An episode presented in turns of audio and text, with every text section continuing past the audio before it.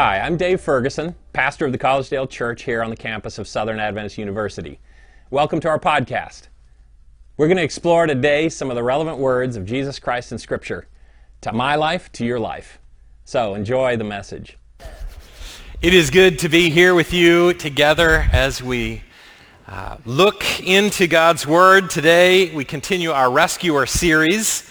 And uh, if you look in the bulletin, you'd know that the title today is Worship, except that it's not. The more I studied and prepared, the more I thought, you know what? Next week is going to be worship.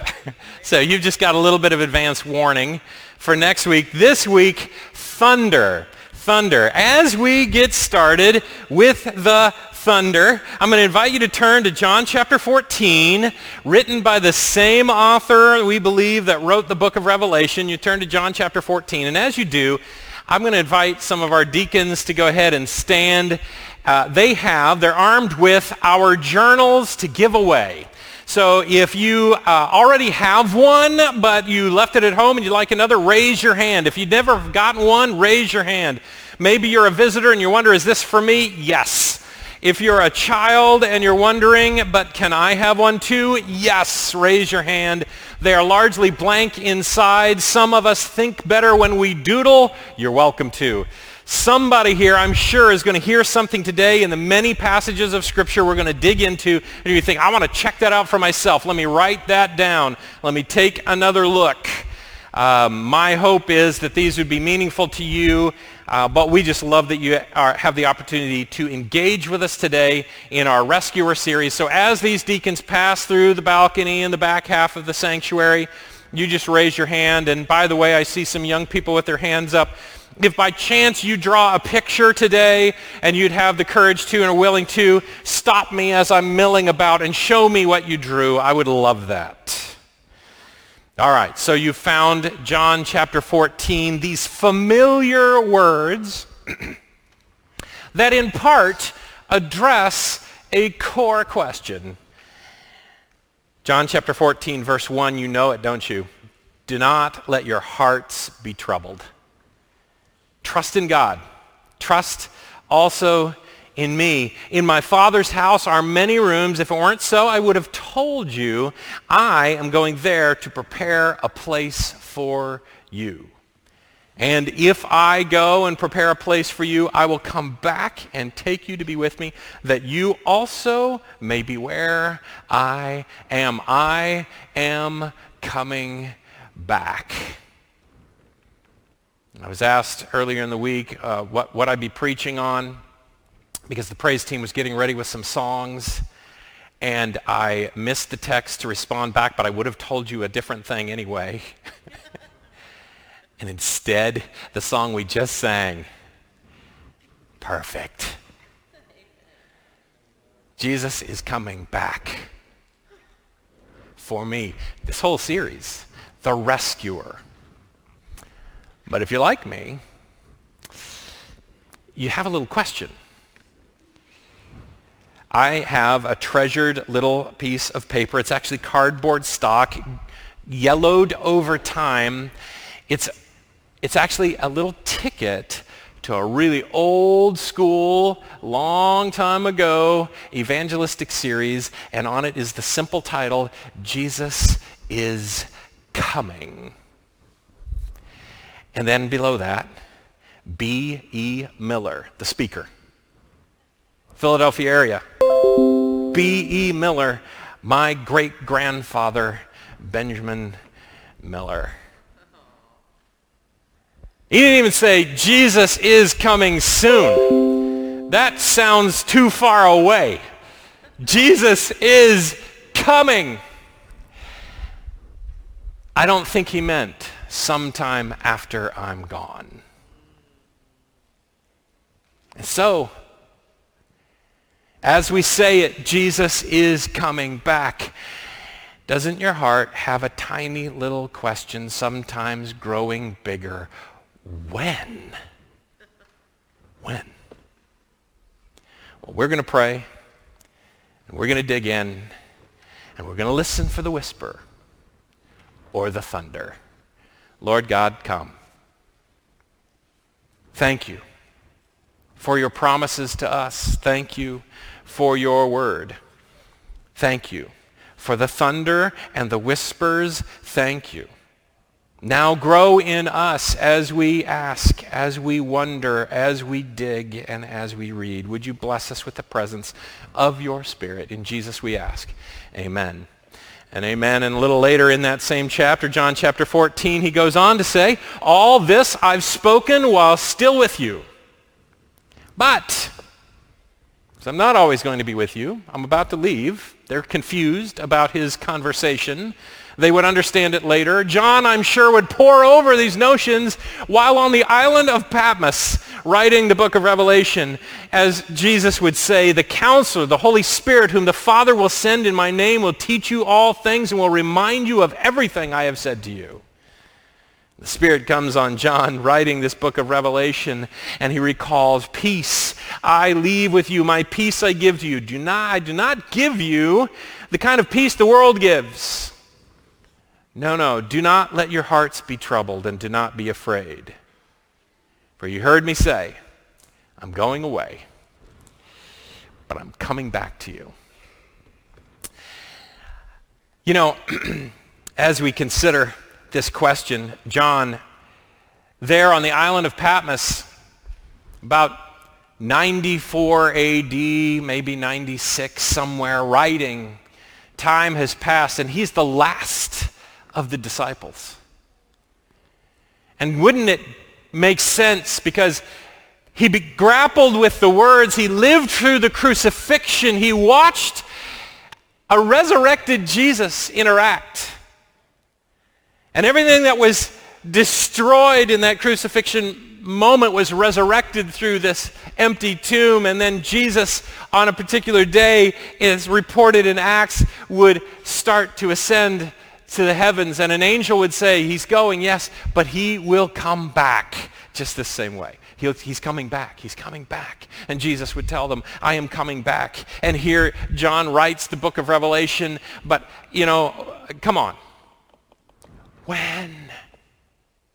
When? I don't know if you're like me. I, I, I grew up listening to my father preach. Lift up ye trumpets and loud let it ring. Jesus is coming again. When? You ever wake up on a particular spiritual day and feel like we're further away than we were yesterday? Not closer? When? This is not a new question on a particular day in the last week of Jesus before the crucifixion. Matthew 24 tells the story. As Jesus and the disciples leave at the end of the day, leave Jerusalem and walk across a valley and now are looking back and Jesus points to the temple that is, that is actually splashed with the last rays of sunshine at the end of the day, probably taking that white marble and turning it a rosy color. It was their thing. You ever visit a, a city and all the t-shirts have a certain something on it. It might be an arch in St. Louis. It could be the tower in Paris. It could be any number of things, but there it was the temple. And as Jesus looks back, he draws the attention of the disciples and he says to them, challenging words, he says, you know, look now, those, those marble stones, rocks that are one upon another, they will be torn down and strewn across the landscape, not one stone residing upon the other. And the disciples turn to Jesus and say this in the third verse, tell us then, tell us, when will this happen? And what will be the sign of your coming and of the end of the age? Anybody who's been on a long trip with a group of kids in the car, are we there yet? Are we there yet? How much time are we almost, are we there? He's touching me. That's the other one that gets put in there. Are we almost there yet? When? Fascinatingly, the disciples don't realize, because their understanding of, of this notion that is just cropped into their mind that the temple being destroyed, that's the end. And so they ask two questions in one. So when will this happen, the destruction of this temple, and what will be the sign of your coming and of the end of the age? And fascinatingly, Jesus answers both in a way that the disciples cannot parse, cannot figure out. You have to have been well later to even be able to understand. Oh, there he's talking about the destruction of Jerusalem. It's going to happen in AD 70.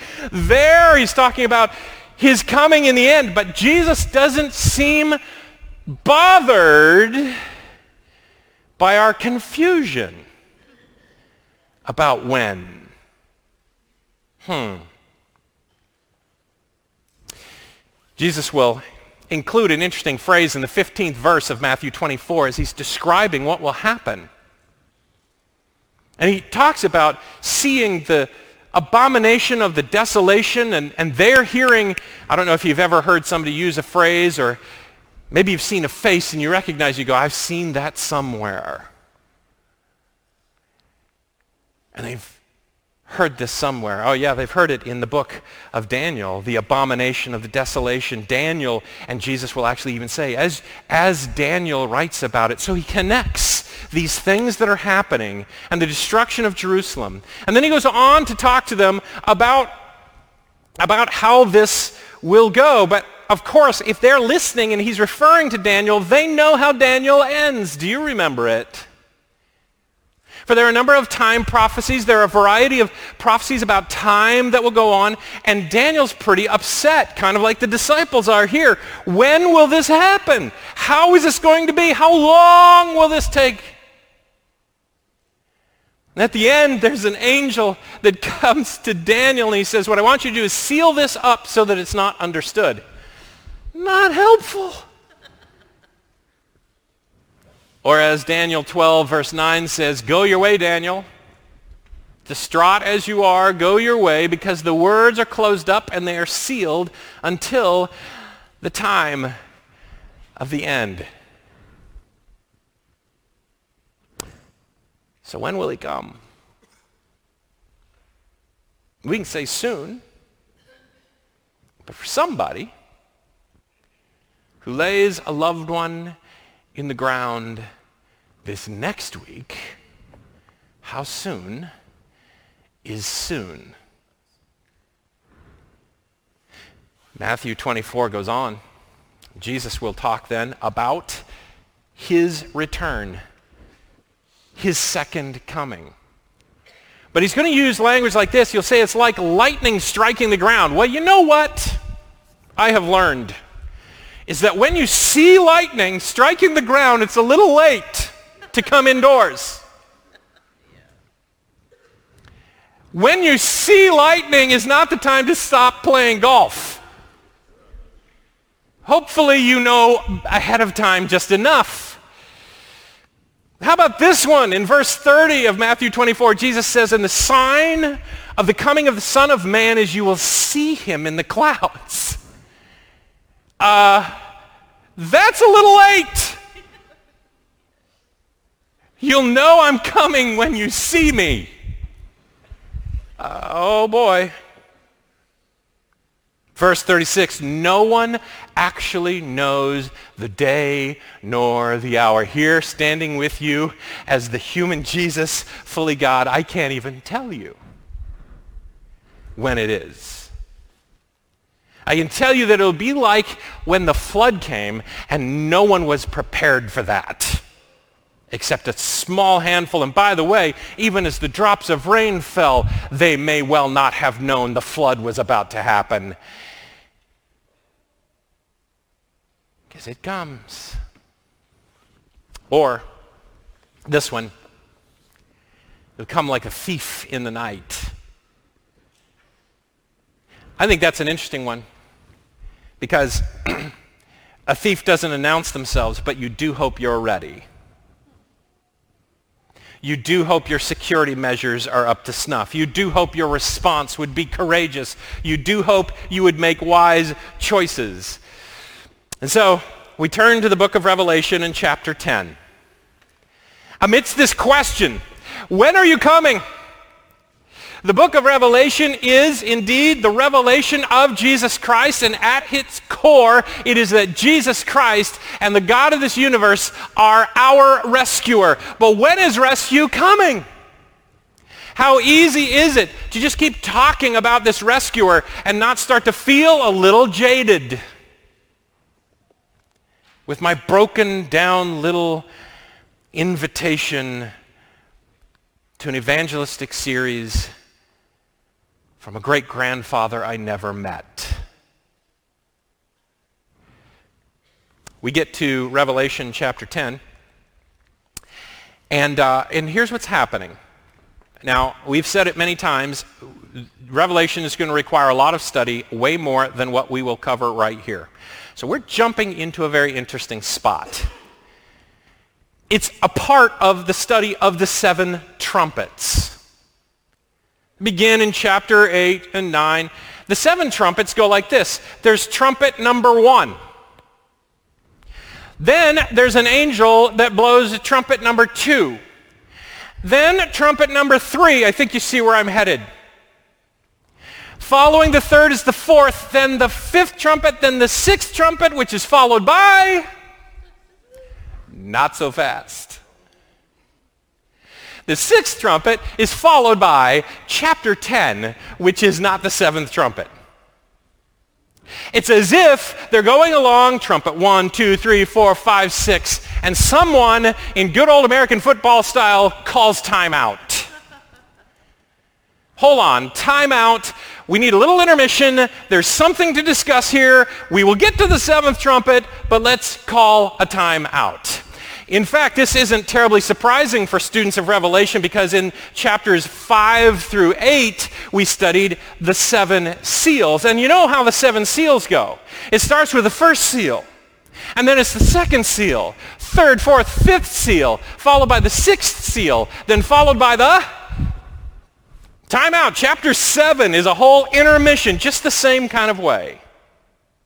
So we've already been a little bit acclimated to this thing that goes on in the in the process of what's going on with God's people, from the cross of Christ, his ascension to heaven, and now his work to finish this situation, to come back and get us, to rescue us, but to rescue us in fullness, that this would never happen again, that there be no questions unanswered, that there be no stone unturned for your and my safety, this progression of time, which scholars would say the seven seals are one way to look at the time that passes till it's all over. And then are the seven trumpets not as what happens after the seven seals, but scholars would suggest these are concurrent. These are two different ways of looking at the same thing. One, two, three, four, five, six, and time out.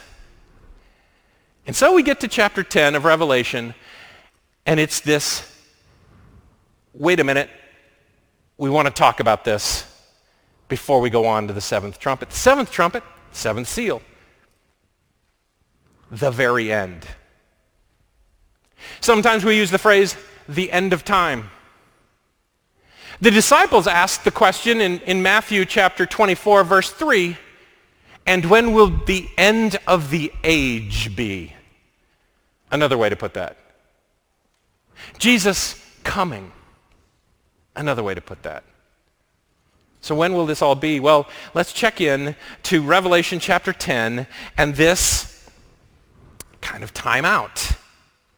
So we begin in the first verse of chapter 10. Then I saw another mighty angel coming down from heaven. He was robed in a cloud with a rainbow above his head. His face was like the sun, and his legs were like fiery pillars. Who is this angel? See, angels are blowing the trumpets. Trumpet 1, 2, 3, 4, 5, 6. There will be an angel that will blow the seventh trumpet. But here is another angel, a mighty angel. It's set apart as somehow something even more. And if you do a little bit of refreshing and go back to the first chapter of Revelation, you'll notice some similarities here with the description of Jesus himself. Scholars ask the, uh, the question, is this Jesus? Or is it an angel who comes with the authority and the message of Jesus? And I heard one scholar say, yes. I'm actually not sure the material difference, whether it would be Jesus himself or somebody who carries the message of Jesus in terms of how we would understand anything that happens from here. But here we go. Verse 2. He was holding a little scroll which lay open in his hand. He planted his right foot on the sea and his left foot on the land. You remember the seven seals. This right before the seven seals, they start with the fact that in the throne room of heaven, there is an issue that is a problem. Even in the rulership of the Almighty God, because sitting on the lap, in the hands of God himself, is a scroll that no one can open. And in fact, John is, is in this context feeling the angst of, of heaven as he worries and wonders, is there no one who can open the scroll? And then one turns and says, oh yes, there is. There is one who can satisfy the questions that are blocking the scroll, that can make clear what is happening, that can tear these seals off so that the scroll can be open. There is one. It is the lion of David. And he turns and looks, and the lion of David is a bleeding lamb. The one slain from the foundation of the earth. And so the scroll is opened by the seals peeled off. Well, we get to this particular inter- intermission, and there's a little scroll which lays open in the hands of this messenger who has resemblance to the description of Jesus in Revelation 1. So what is this scroll?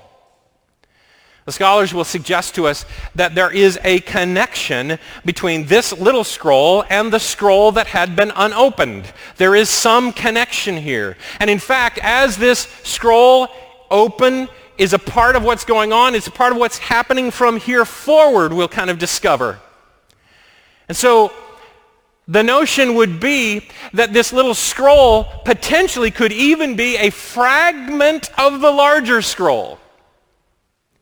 Some of your translations read the little book or the book, and I think of a book as being a little like this and can sit on a shelf hardcover anyway.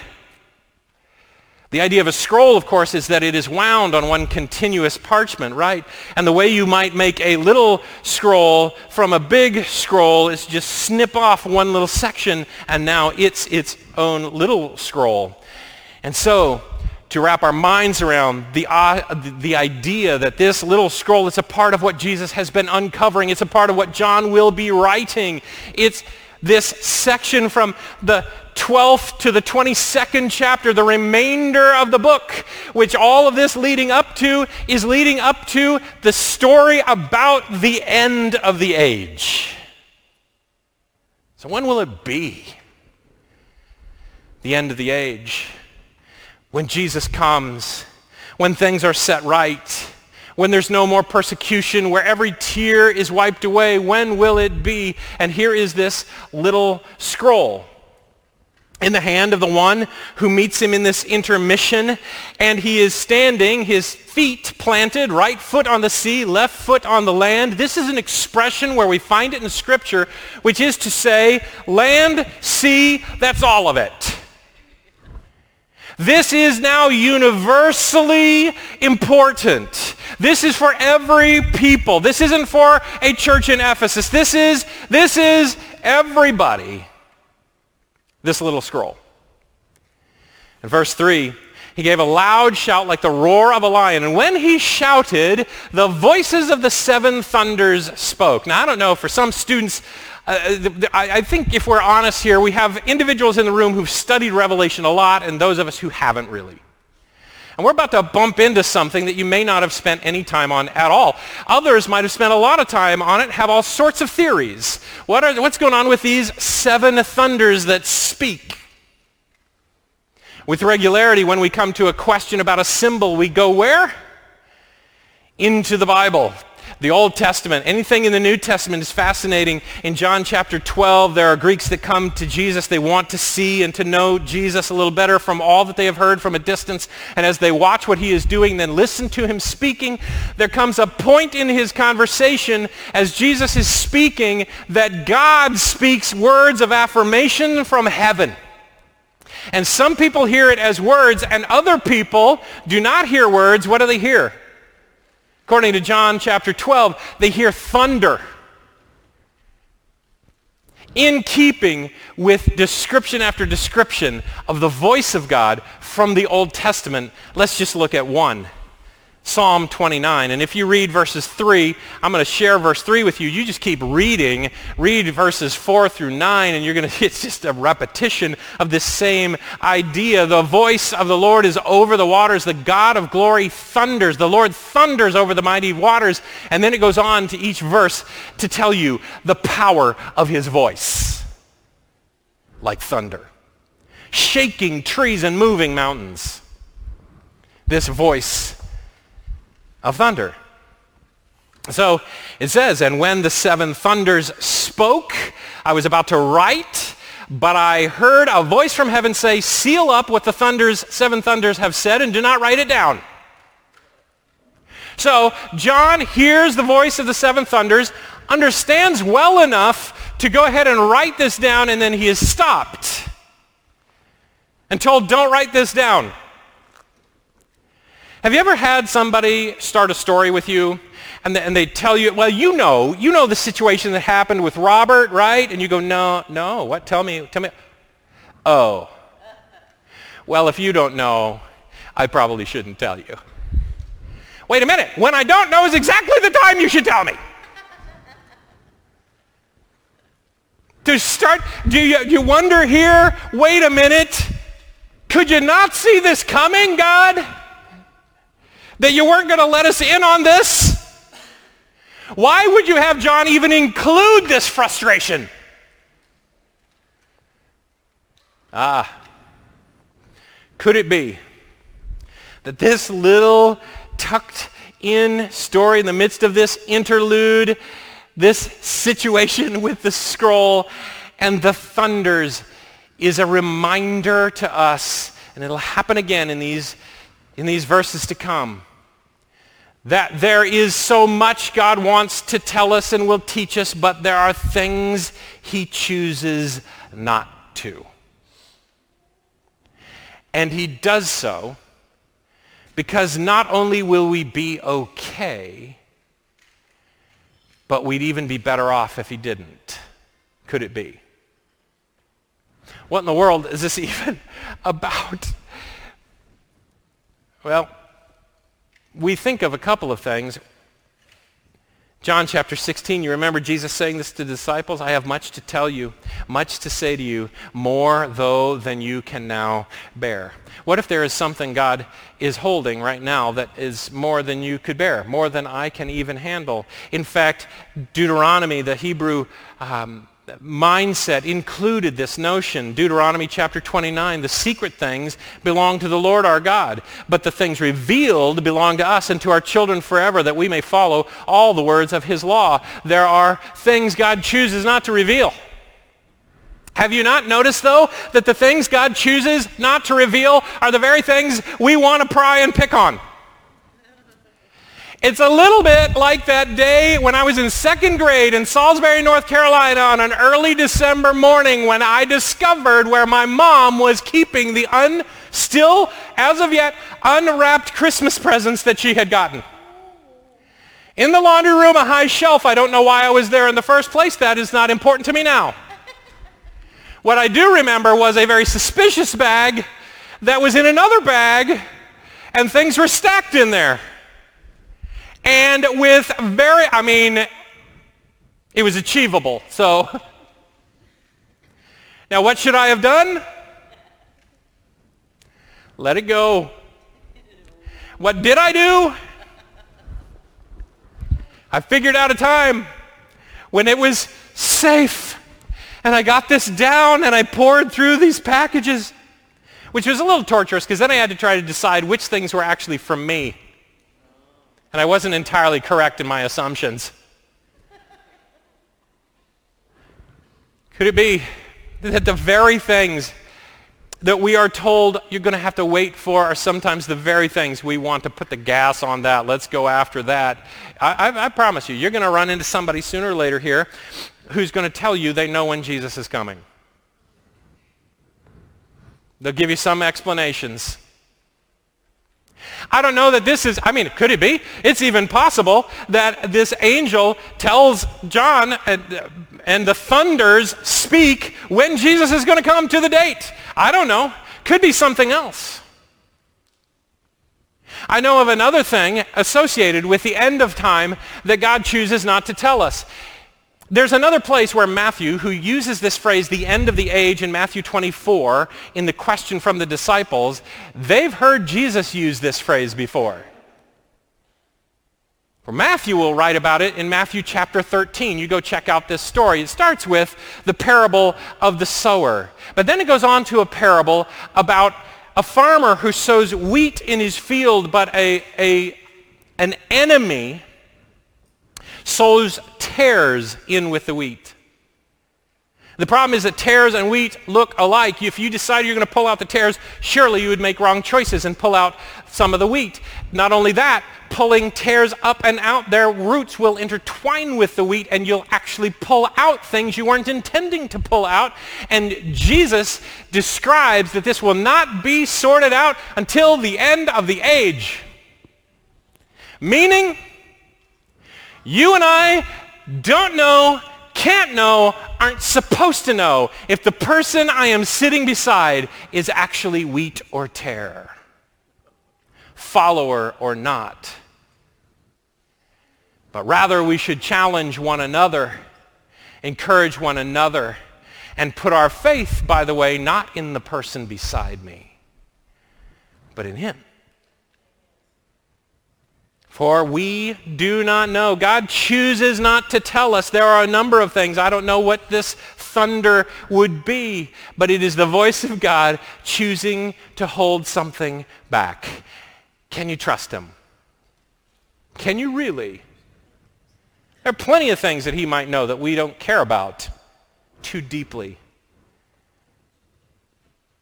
But goodness, when are you coming back? Back to Revelation chapter 10, we find these words. Then the angel I had seen standing on the sea and on the land raised his right hand to heaven. In Scripture, you see this, a being that is a positive being or a being standing, raising their hand. It's an oath. They are about to say something important and true. And he swore by him who lives forever and ever, who created the heavens and all that is in them, and the earth and all that is in it, and the sea and all that is in it and he said, there will be no more delay. So here you have this one who represents or is Jesus Christ who makes this statement and he is saying, I can validate it with the Almighty God himself anywhere you go, whether in heaven, on our earth, or in the sea. I'm just going to tell you, there will now be no more delay. Some of your versions say there will now be no more time. And we're going to talk about what this is, but a student of Scripture and of prophecy is hearing some sort of reminder in their ears from the book of Daniel. We'll go on in a minute. We'll go back to Daniel, but we'll go on to say, but in the days when the seventh angel is about to sound his trumpet, the mystery of God will be accomplished just as he announced to his servants, the prophets. And as we get to chapter 12 and we go on, John the Revelator revealing what Jesus shares with him through the angels and others will be sharing with us the end time events, the things that are happening right at the end to sort this whole thing out, to give you confidence, to rescue me.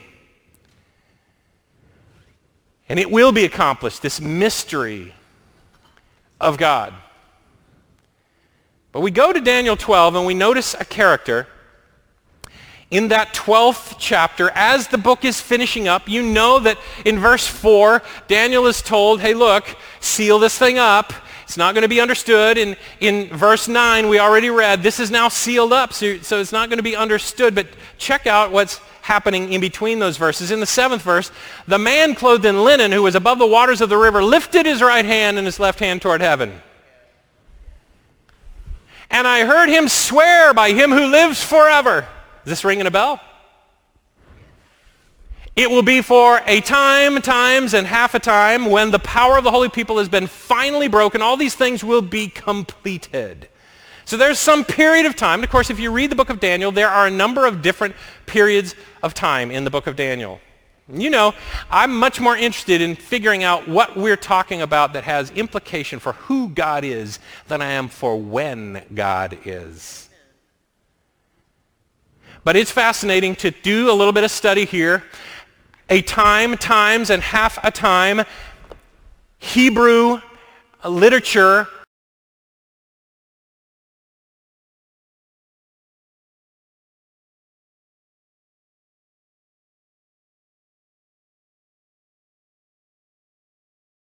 would substitute a time, that phrase, for a year. So if that's true in this case, then how much time are we talking about? A year times would be multiple, two years. Two years, the Hebrew mind would understand, and a half a year. So that's three and a half years. Somebody quick calculation, how many months are there in three and a half years? Uh, three times 12, carry the one. 42, nice. 42, now harder math. If 30 days are in a month, how many days would that be in three and a half years? 1,260. and this notion of 1,260 days shows up in Revelation chapter 11 and on in through these next few chapters. And 42 months and there's a connection so that as, as John the Revelator writes, and any good Christian in that first century who understood the Hebrew and was a, was a participant in the scriptures would know there's a, a calling back to Daniel. So here's what's going on here. There is one who comes to Daniel. He swears by the Almighty that there is going to be a time, times and half a time, three and a half years, 42 months, 1,260 days, whichever way you want to talk about it. And then all these things will be completed because Daniel's been asking, when? And our scholars have worked hard to try to figure it out, and you can spend time on that as well, get a great commentary, but you could understand that this is pretty much the dark ages that our, our, our theologians would expect us to be. So we go back and check in again. For the one in Revelation chapter 10 who swears by the Almighty, who lives forever and ever, there will be no more delay. Here's what you need to understand is that that word de- delay is actually the word chronos. Some of your versions say there will be no more time. Chronos, the same word we get the idea of chronology, a series of events. And the Septuagint, wouldn't you know it, when it says time, times, and half a times, half a time is chronos. So Daniel, seal this thing up. It won't be understood now. It's for the future to, to be understood.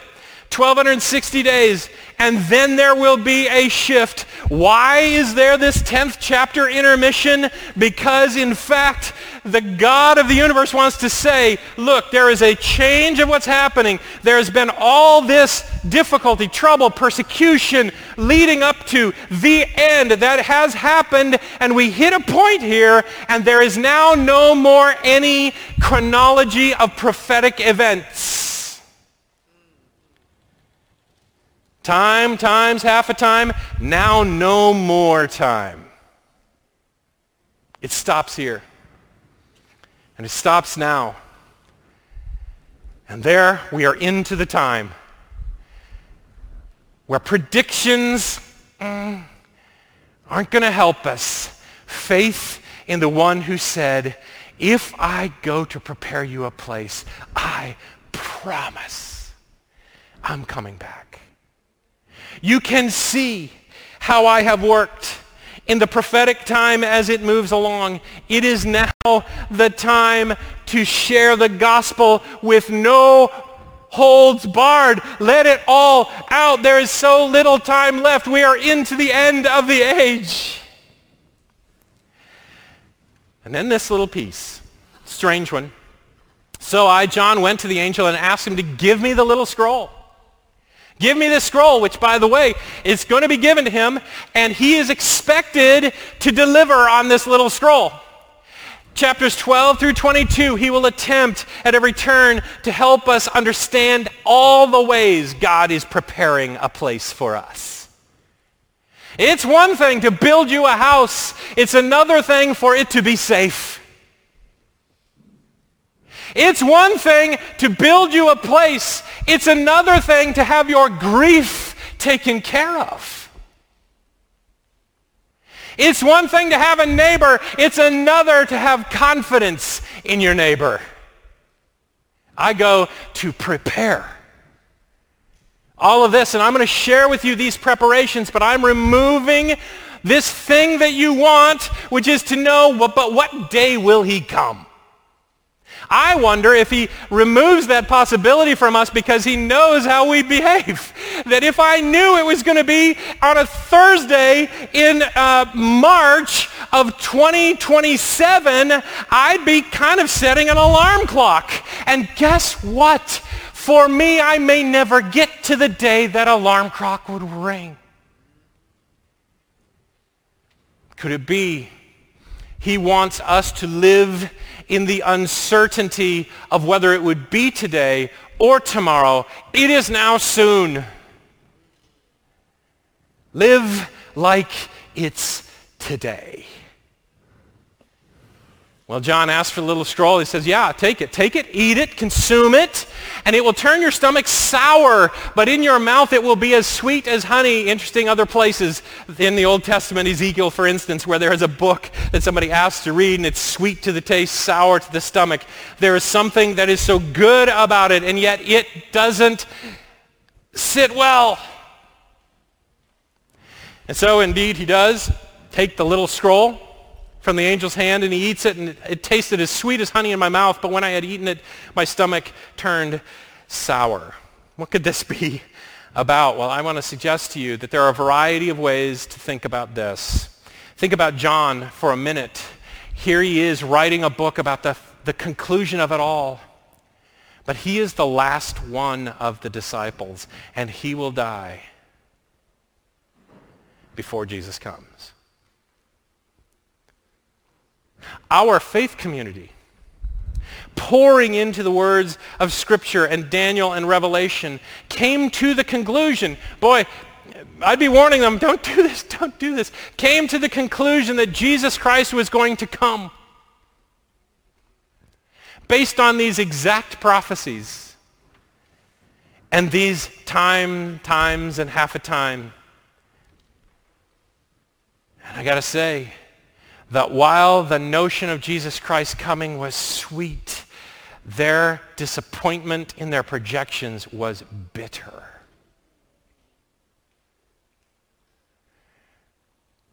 I tell you, if you lay hold of this truth that Jesus is coming again by faith and you tell your friends with every day that Jesus does not come back, someone walks away and it is bitter. So, Jesus says, I don't want your hearts to be troubled.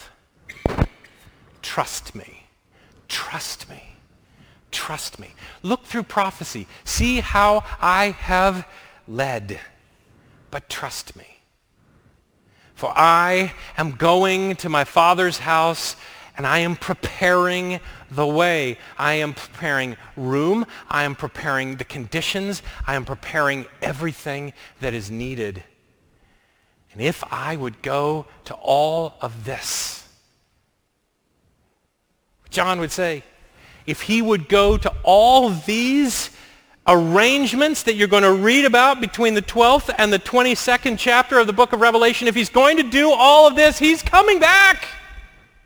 He is coming back.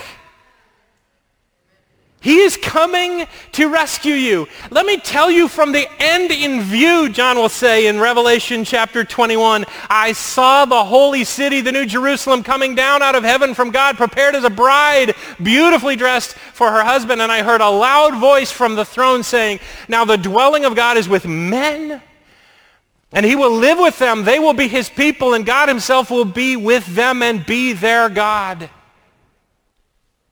He's coming back for you.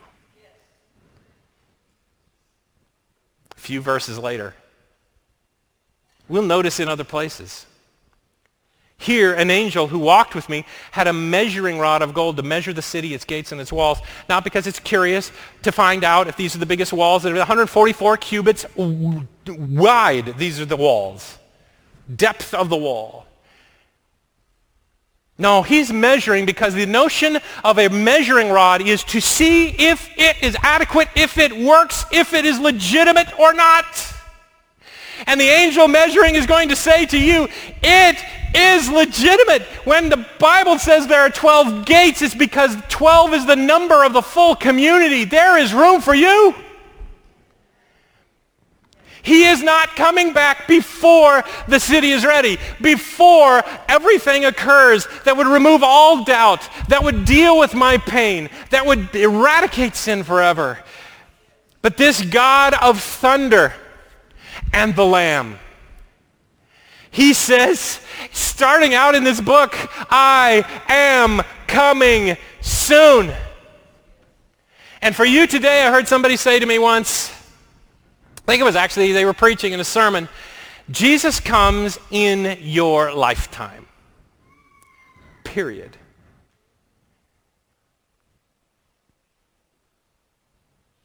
If I could tell you he was coming in March of 2027, I promise you, with this many of us in this room, somebody here won't see March 2027.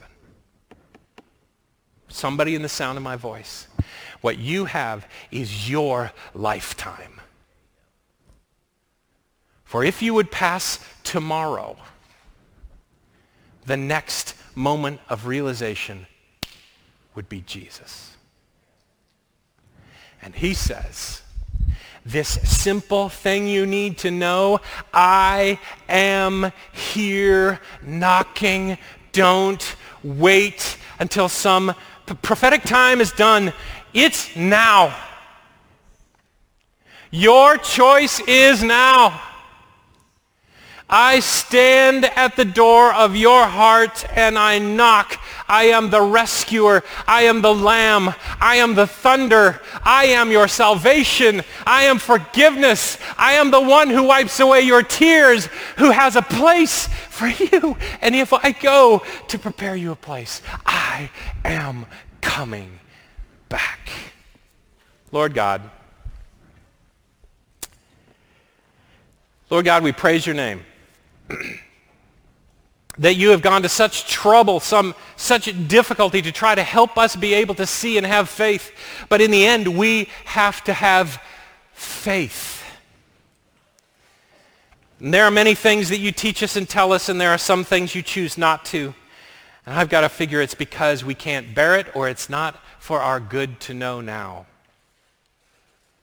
And so, Lord God, as we close this time in your word and this little intermission between the lead up to the final trumpet and the end of the age, we claim the truth, the promise. You are here right now. You are knocking on our heart and you are asking to please be our God, be our rescuer. And we will be patient. We will be patient.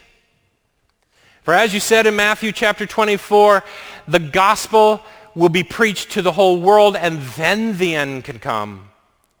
We will be patient, for maybe it is someone that I love. That needs one more day.